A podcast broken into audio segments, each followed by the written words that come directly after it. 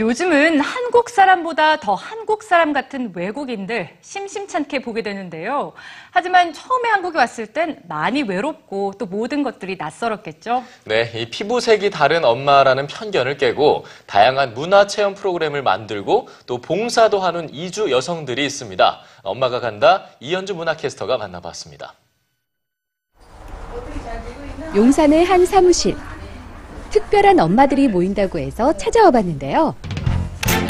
안녕하세요. 저는 이레샤라고 합니다. 한국 12년째고 태어났던 나라 스리랑카입니다. 태국에서 온 한국 사람 오사입니다. 대한민국 아줌마 상태준입니다. 선크라위니트 태국에서 왔어요. 지금 한국 아줌마예요. 이제 한국 아줌마가 된 이주 여성들. 내게 말을 걸어달라는 뜻의 모임 톡투미를 만들었습니다. 그냥 사회적 소수자로서 도움을 받고 사는 것이 아니라 적극적으로 한국과 거리를 좁혀나가는 활동을 하고 싶었다고 하는데요. 그 방법으로 가장 먼저 선택한 것은 바로 인형 모니카. 모니카는 멀리서 왔다는 뜻으로 우리말 머니까에서 나온 이름입니다. 지역 아이들과 모니카 인형을 함께 만들어보는 체험도 하고 있는데요. 이런 체험적으로 만들다 보면 사람들이 와서 왜 왔어요? 어디서 왔어요? 라는 말이 없어돼요.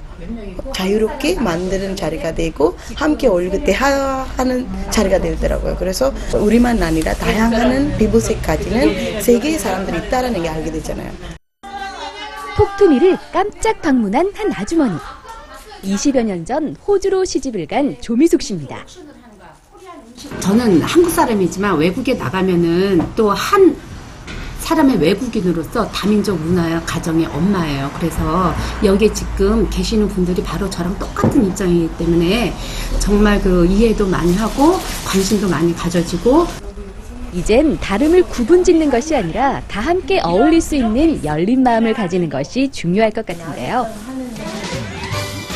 세계 여러 나라에서 온 엄마들 덕분에 쉽게 맛보지 못했던 각국의 전통 음식들도 한자리에서 먹을 수 있는 기회도 많아졌습니다.